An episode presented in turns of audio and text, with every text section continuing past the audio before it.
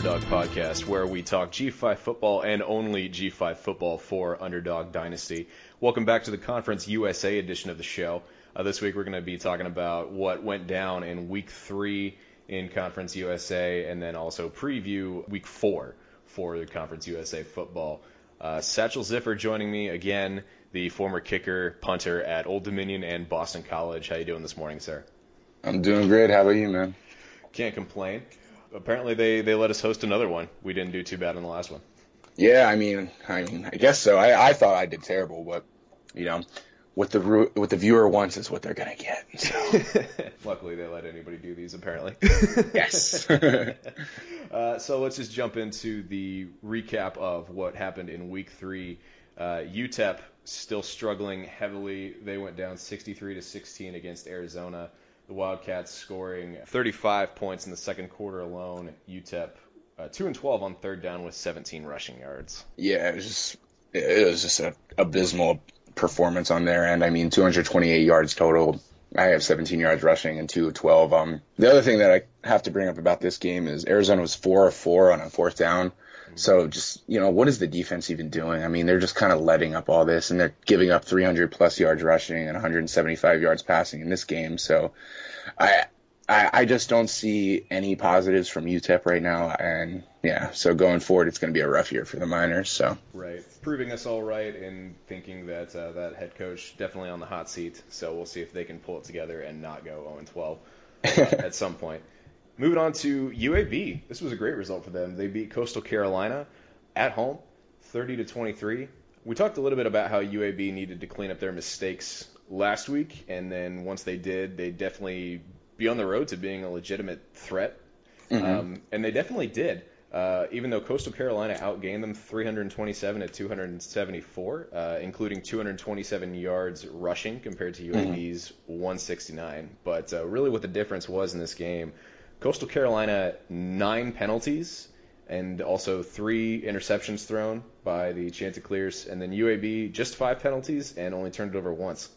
Yeah, I mean, I mean, I would have the same thing. Coastal was nine for 23 on the day with three interceptions, throwing the ball. Um, I think that secondary is really like coming to their own. I mean, we had, I think we had two of their corners that came when the whole transferring of players happened, and uh, one of them went back. I forget his name, but he went back right away. And that secondary seems to know what they're doing, and I think going forward they're going to be the way to go. Um, Coastal did outgain them, but um, at the end of the day, it was just the stout defense that really, you know, did what they had to do. And then when they were up 16 to 23 after having not scored for a while, um, they came away with that six play, 64 drive to make it a two score game late in the fourth. And I think that's really, you know, just showing that they have that, uh, that poise to be able to do something like that. I think it, uh, positive sign for the Blazers moving forward.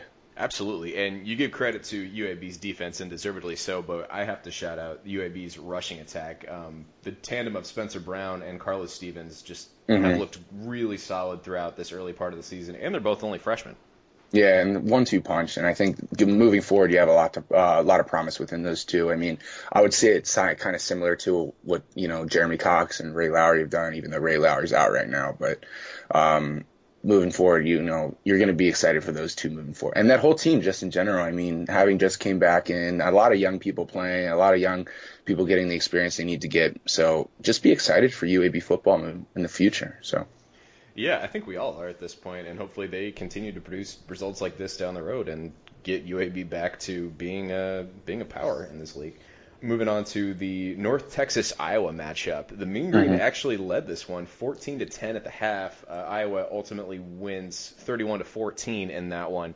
But that first half for North Texas, they looked okay, just couldn't couldn't hold on. Yeah, and I think I was actually, I'm not going to rub it in your face or anything, but I think I was right when I said that UNT had the better chance of winning this one other than MTSU.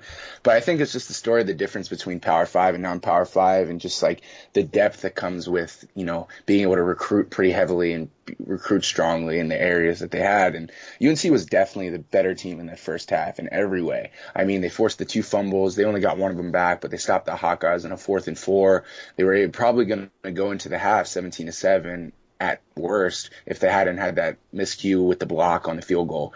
Um, could have been more if they'd recovered the second fumble too. Um, like I said, second half kind of changed everything up. Um, Iowa also coaching wise, they were able to like game plan better for that second half, and they came out. UNT punted three times, Iowa scored three touchdowns, and by then it was over. Feel free to rub it in my face. I don't care. But uh, I just need to point out, moving on to the MTSU at Minnesota game, Middle Tennessee losing that one, 34 to three. However, showing that they're not much without Brent Stockstill, and had I known that Brent Stockstill had the injury that he sustained, yeah, correct, sir. yeah, had I known that, I probably wouldn't have said that because their offense is just not much without him right now. Uh, no. Sophomore backup John Urzua, 19 of 34 uh, for 135 yards with two picks in that one. Yeah, I still see. I don't think their offense is great without him, and it kind of makes it one dimensional. Uh, yeah, the off the offense was abysmal for MTSU too. I like using that word. It's my word of the day. Um, they only had 320 yards. They turned over the ball twice. Uh, it'll be interesting for them the game plan this week, especially if Stockstill can't go again. Um, I think a cracked sternum is probably going to make it pretty hard for him to go this week, but we'll see. So yeah, yeah, those those chest injuries are a little tough to deal with. And uh, as his dad, uh, Rick Stockstill, said after the game, if uh, doctors weren't invented, he'd be playing. Which I have no idea what that means. I've dissected that statement a hundred different ways. No idea uh, what you're talking about, Rick. so basically, what coaches coaches feel like you could play through anything. You could you could literally be decapitated and be like, ah, just shake it off. Just walk, walk it off. You'll play again. So, I mean, I I've seen I've seen players, you know, have at like the BC at BC and whatnot have you know broken you know broken or torn hip, hips, hip flexors or torn hamstrings and just go into the lock, locker room, you know, get a shot of insulin or not insulin of, of, uh, cortisone or whatever it's called. More of just having a little diabetic episode. yeah. yeah. okay. Um, yeah, uh, that was bad. Uh, and just go, going going right back out on the field and playing, you know, through the pain and just you know, coaches kind of. I mean, it's getting better where coaches are starting to you know say, hey, you know, you need to calm it down. But sometimes they they just you know they want the best they want the best for the team instead of just the player. So. Yeah, yeah, um, you know, interesting mindset there. But speaking of your personal experiences as a player, Old Dominion uh, un- unable to get the win against North Carolina there at home. Uh, 53 to 23 was the final score. Uh, what'd you think of that one? Actually, like, and I kind of alluded to this when we were chatting, was I think ODU really could have kept in this game and maybe won this game if they had the quarterback, the freshman quarterback Stevie Williams. And I mean, this is a kid that you guys are all gonna have to look out for moving forward. Conference USA, he is he is here and he's here to stay. He's six foot four. He's like 200 like five pounds, I think.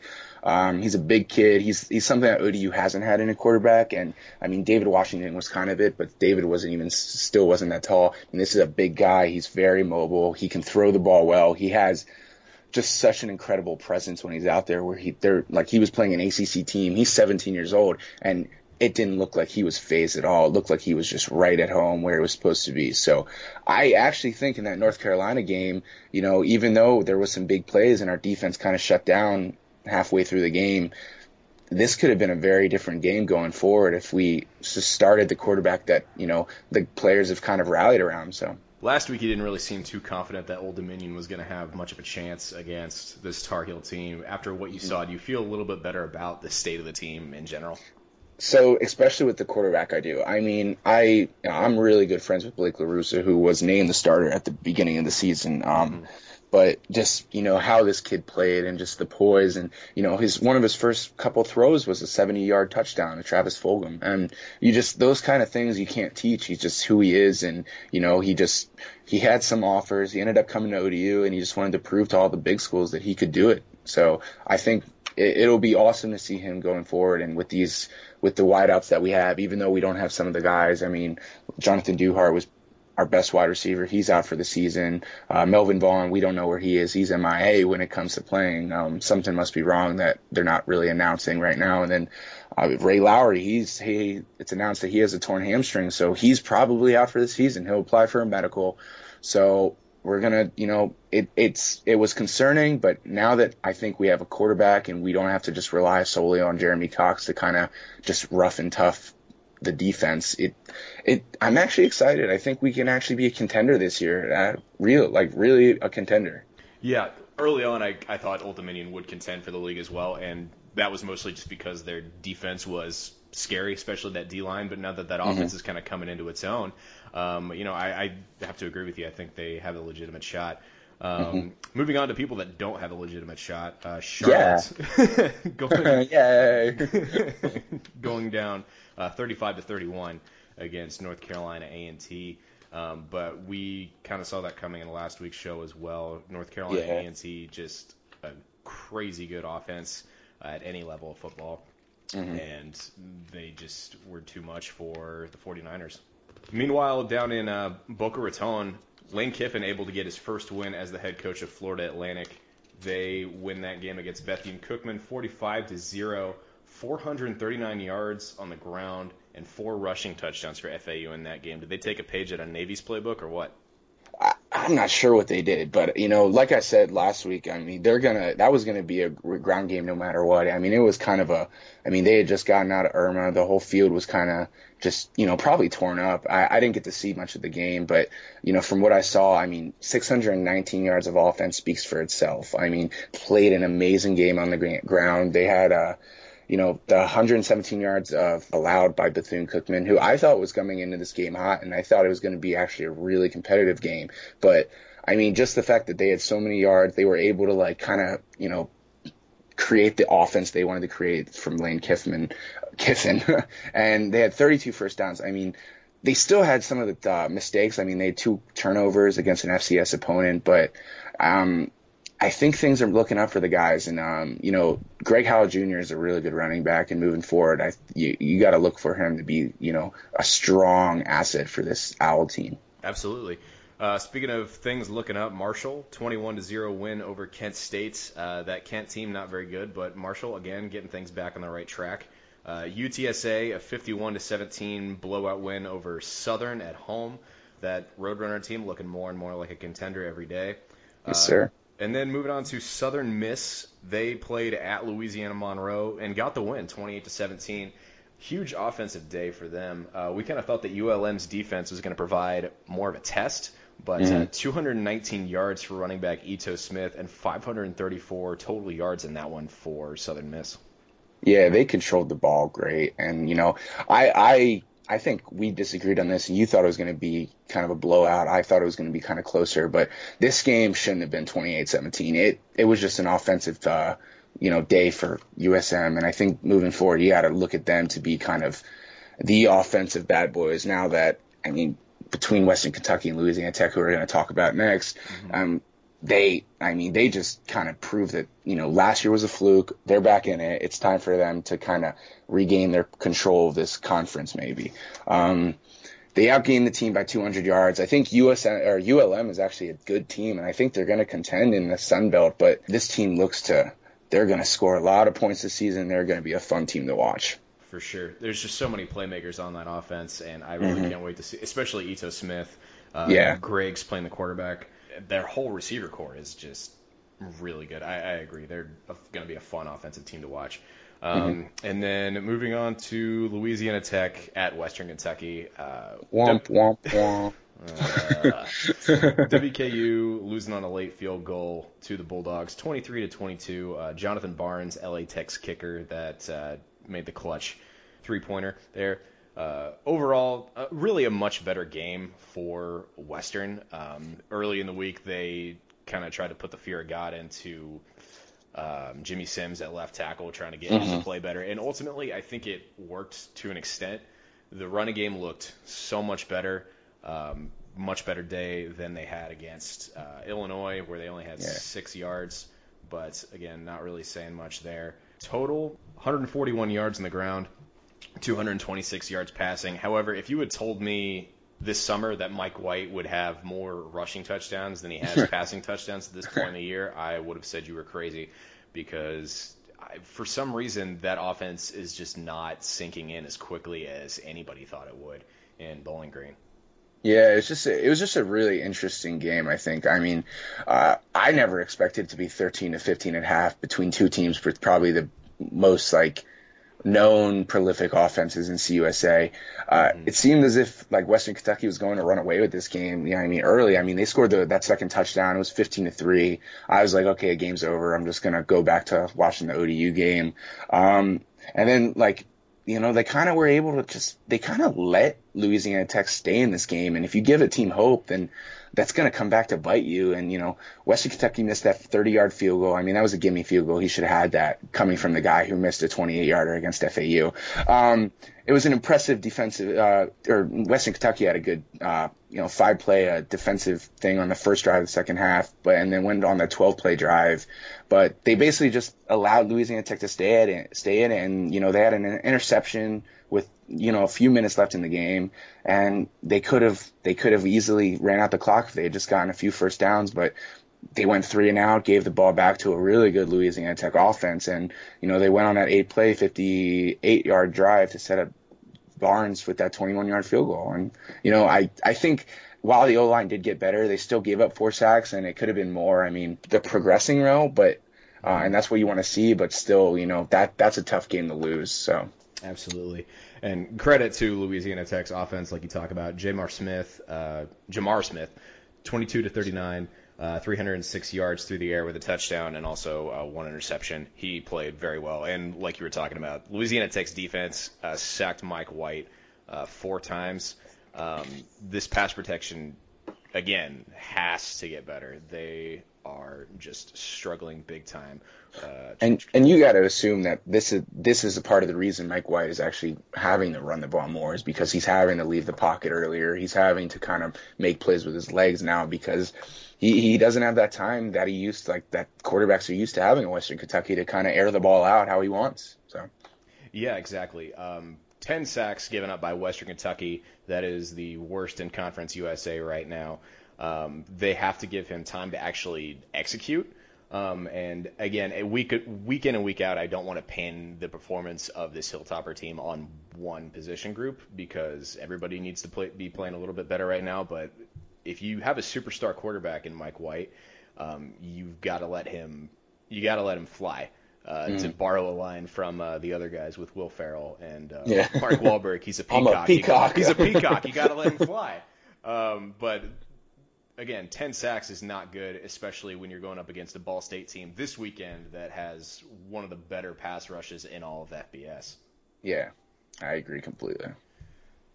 All right, so that's my rant. Um, and then uh, Houston demolished Rice on their home turf, 38 to three. Uh, Rice just, I think we assumed Rice wouldn't be not having a great year after what we saw against Stanford in week zero, and they're kind of proving us right again.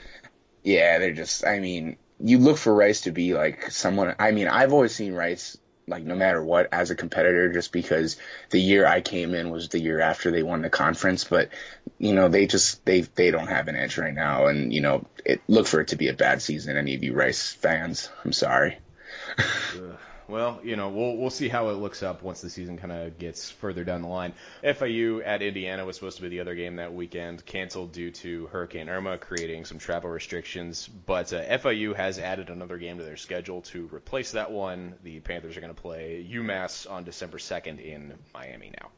Mm-hmm. Yeah, I think UMass originally had a game scheduled with USF for like October 15th or one of those mid October games. And, you know, USF ended up wanting to cancel that game because they wanted to get another game with uh, a AAC opponent. So they got Cincy on the schedule.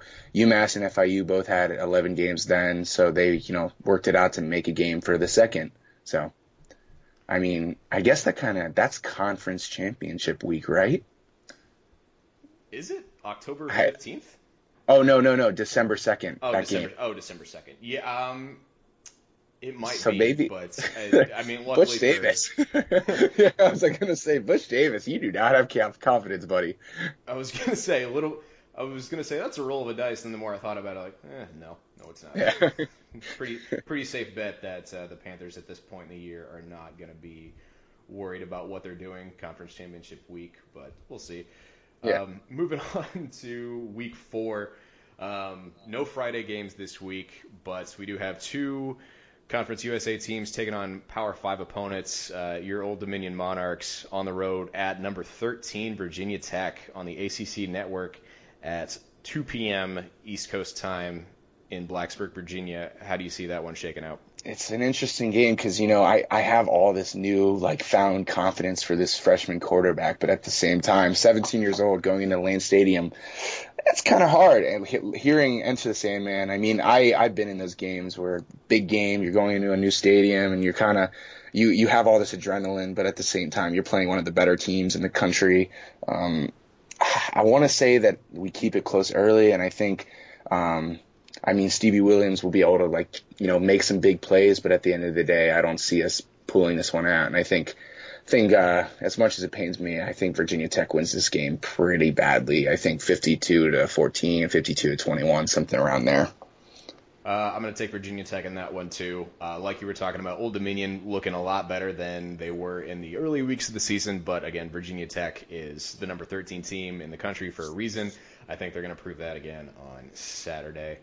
Next game, Louisiana Tech Bulldogs at the South Carolina Gamecocks. That's going to be at 3:30 p.m. East Coast time on the SEC network, also on the Watch ESPN app. Uh, the Gamecocks are tough to play at home. I think Carolina wins this one. They're going to score a lot. Uh, let's just I'm going to say uh, 42 to uh, 42 to 21 is going to be this game. Like I said, Carolina scores a lot. They've had a pretty good year up to date. They're two and one, uh, despite coming off of a loss against Kentucky at home, which is highly unusual for them. Yeah, that's gross. if you watch any SEC football, you know that Kentucky coming in, coming to your place, you should never lose that game. Sorry. So exactly. Uh, I actually lived in Columbia for a short time, and it was, I believe it was Jadeveon Clowney's freshman year and th- they beat Kentucky at home, uh, 63 to three, I think it was, and yeah, yeah, it's, just, so, it's just how they are. Yes, and I mean, any, anytime you lose to Kentucky on your home turf as an SEC team, that's that's going to be a joke for a couple of weeks at least. Um, but yeah. but I think the Gamecocks are going to be playing angry because of that, and I think they have a much improved week this week and kind of take it to Louisiana Tech, despite the improvements that the Bulldogs have shown. And then the next game on the docket there. Charlotte 49ers hosting the Georgia State Panthers in Charlotte at uh, 6 p.m. Does Charlotte have a shot to get in the win column this week? Actually, yeah, that's kind of surprising, but um, I think we're we're somehow going to see Charlotte win this game. These two are both so just god awful that it'll be probably a really fun game to watch solely due to the fact that they are both so god awful. Um, Georgia State has lost two to two FCS opponents, if you count Idaho as being one of them. Um, the 49ers have only lost one, so they're winning in that column too. They're both 0 and 3. Uh, both teams give up over 140 yards more of off of um, defense than they produce on offense. I think the game's going to be a close one, but I think uh, Charlotte being at home. Charlotte kind of, you know, being maybe a little bit of a better team makes the difference, and they win 28 to 17. Fair enough. 28-17. I'm going to go with with 21-14. I think there's not going to be a ton of scoring in this one, but uh, mm-hmm. we'll see. And also just to be different for. So you have Charlotte winning. Um. hmm. Honestly, yeah. I'm going to go with uh, Charlotte winning this one, 21 to 14. Georgia State. Um, I, have I've watched a little bit of that one. They are so they bad. are they are very bad. Next game on the docket, UAB at North Texas. It's going to be at uh, 5:30 p.m. local time in Denton. There, I think this one's going to be really interesting because, uh, like we were kind of talking about earlier, UAB's rushing attack is getting more and more threatening. Uh, both teams cut mistakes a bit from week to week, and being two of the most heavily penalized teams in the league up to this point. Um, mm-hmm. If if these teams can put together uh, a relatively mistake-free game of football, I, I think we're going to be in for a really entertaining matchup. Yeah, I mean, this is going to is close on paper, no matter what you see. Both teams average mid 30s in points. Uh, UNT allows a little bit more on points, but UNT also has more uh, 100 yards more on offense, but also gives up 100 more yards on defense.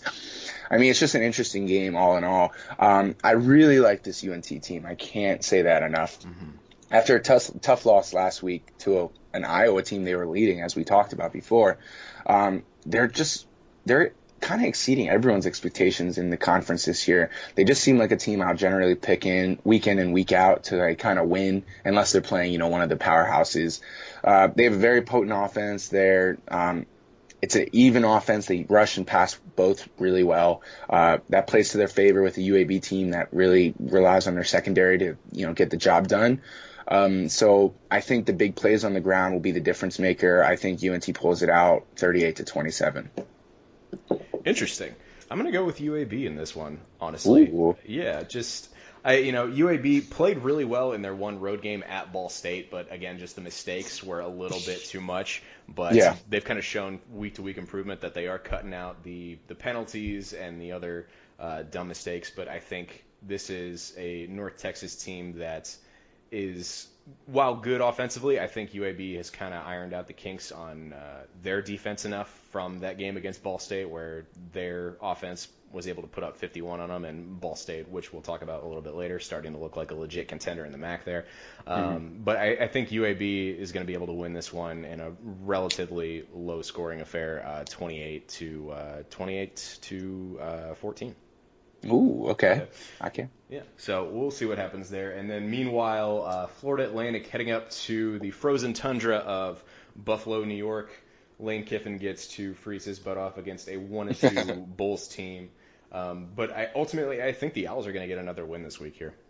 You do? Oh, that's going to be interesting. I actually said the other way around. I think 24-21 Buffalo.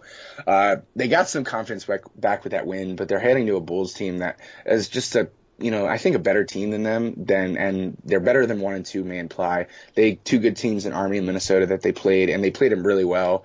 Um, and then they played Colgate, and that's their win of the season. But you know, those those were supposed to be gimme wins against Minnesota Army, and you know, Minnesota, they lost 17-7. Army, they lost 21-17. So um, it's going to be an interesting game. I think FAU's secondary has been good, so that'll be a great battle between you know the passing game and the secondary. Uh, I think UB just turns out to have you know a stronger defensive uh, front than FAU can handle, and I think that's what kind of changes the game.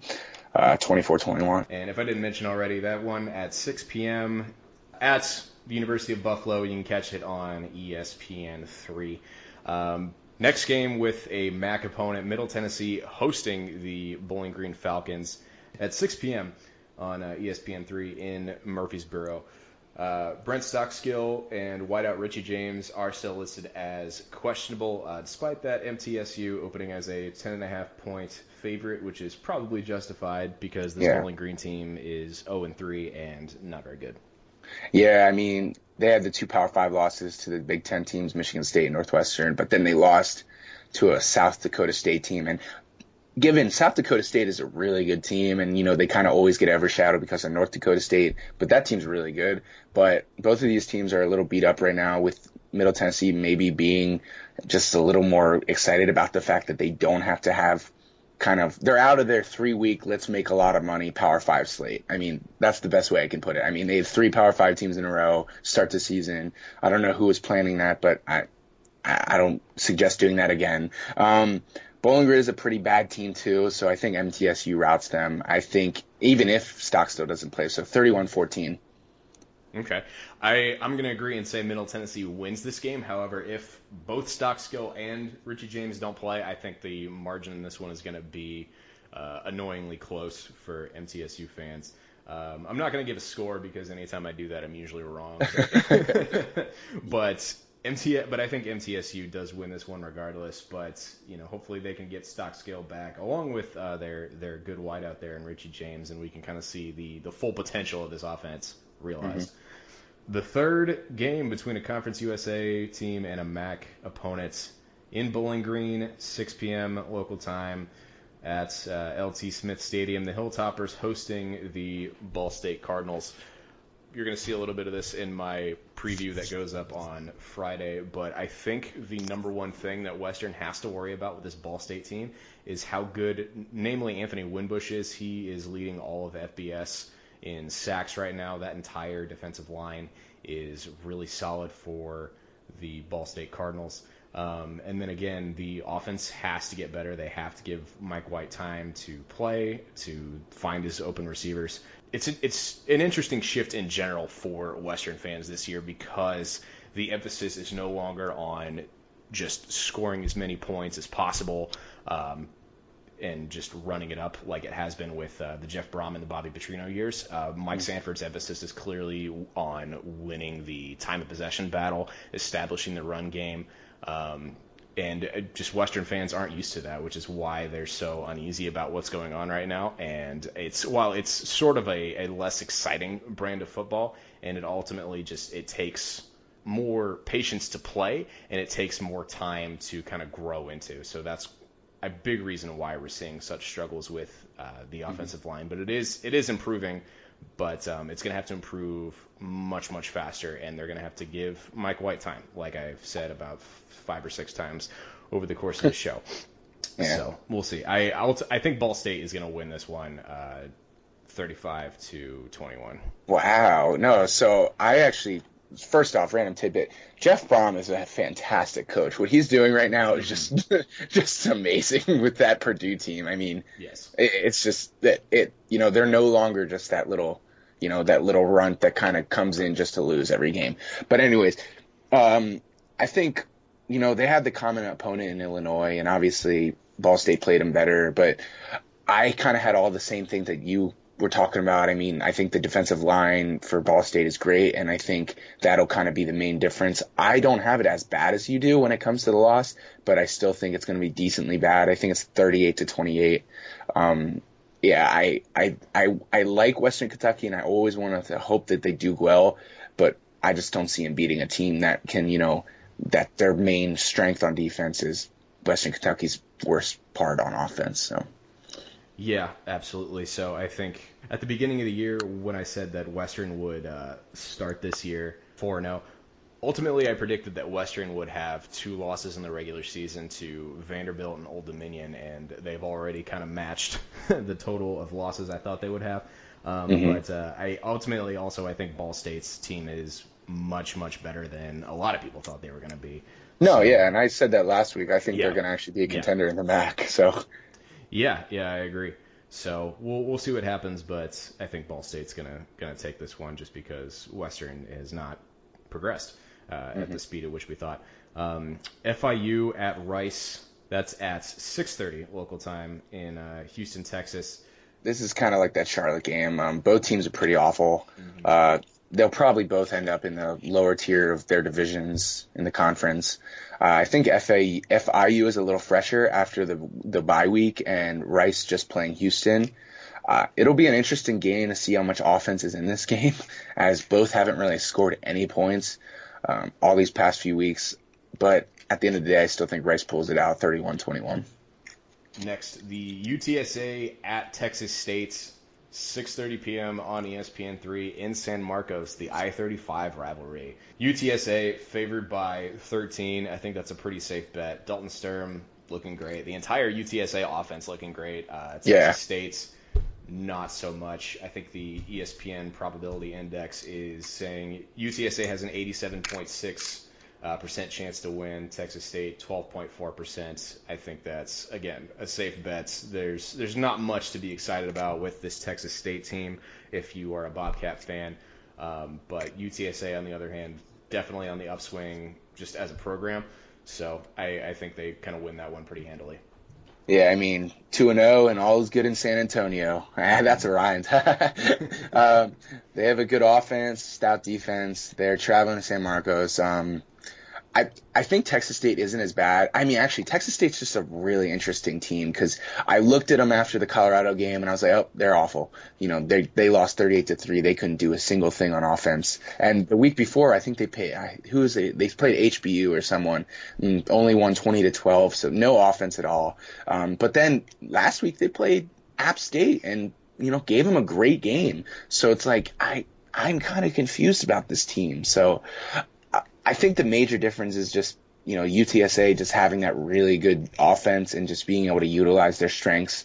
Um, and you know they have all the confidence in the world. They're two and zero oh for the. I don't even know the last like time UTSA came in the week three two and zero, but um, yeah, UTSA thirty one to seventeen. All right. And last game on the docket, uh, UTEP traveling to New Mexico State. I believe that's uh, 6 p.m. local time and, and Mountain Time, as geography is hard. Uh, ESP, that's going to be on ESPN3 live Those from dang railroads. exactly uh, that one live from Las Cruces. Uh, UTEP probably going to lose again against the Aggies this week. Yeah, they're gonna lose. Um, New Mexico State isn't a good team in any regard, but they at least have some type of offense. I mean, any team that like with a resemblance of a passing or rushing game will put up huge numbers against a UTEP defense that allows 538 yards per game. That's a lot of yards. Yes. sorry, sorry to I have to insinuate that. Like, um, but yeah, Miners fans, sorry, but I don't think you're actually finding a win this week, and I don't think maybe I don't think you're actually going to find a win this whole season. Um, New Mexico State, 42 to 20. Fair enough. Uh, this minor team needs to make a lot of improvements if they want to stand any kind of shot against any opponent this year. So we will see what happens. That about wraps it up for this week again. Thank you guys for listening. Uh, make sure you're following at Underdog Dynasty on Twitter. Like us on Facebook as well. Um, also follow myself and uh, Satchel on Twitter. I am at J O E H I O underscore. Uh, Satchel, what is your Twitter handle again? At Ziff underscore 15. Ziff underscore 15. Gotcha. Uh, Yeah. So leave us a review on iTunes if you found us there. Satchel, once again, thanks so much for joining us, uh, joining me, uh, talking football. Uh, hopefully they let us do more and more of these because it's it's it's fun. Yeah, at some point, you know, they got it. They're gonna say no, but you know, for the time being, let's let's let's let's ride the ride and just keep it going. Again, thank you everybody for listening. Happy football watching. Have a great weekend.